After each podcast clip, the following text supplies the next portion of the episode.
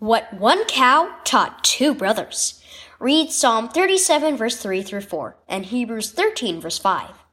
The bus stop seems to get farther away every day, Miles complained to his brother Noah.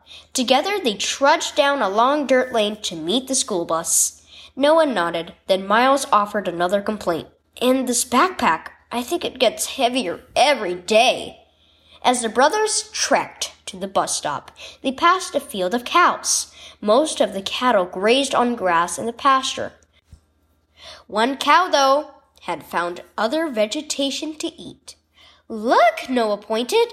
That cow's head is sticking through the fence. Yeah, said Miles, but she's not stuck. She pushed her head through those wires to reach grass outside the fence. Puzzled, the brothers continued observing the cow's long tongue as it plucked the blades of grass just outside the field. Why do you think that cow wouldn't eat the grass in the pasture? There's plenty of it, Miles mused. Noah shrugged. Maybe cows are like people sometimes. Huh? Miles said. Well, God promises to provide everything we really need, right? I mean, He even sent Jesus to die in our place so we could become His children. Okay, Miles answered slowly, still not understanding. Well, that cow has everything she needs, but it seems like it isn't enough for her. Hmm, maybe she thinks the real good stuff is outside the place where she lives, Noah said. I get it, Miles replied. Like how I wish I could live in the city so I wouldn't have to walk so far to catch the bus while lugging this backpack? And like how I wish we had a bigger house so I wouldn't have to share a room with you. Noah nudged his brother, and they both laughed. Let's see, Miles said.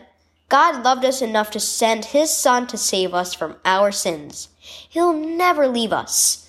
He'll give us what we need, and we can be satisfied.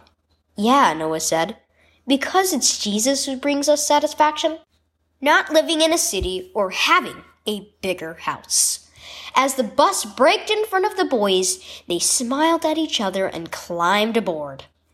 Be content with what God provides. Key verse Trust in the Lord and do good. Dwell in the land and feed on his faithfulness. Psalm 37, verse 3. Do you struggle to be satisfied with what God has provided in your own pasture? Life will sometimes feel disappointing. Sometimes we will long for what we don't have.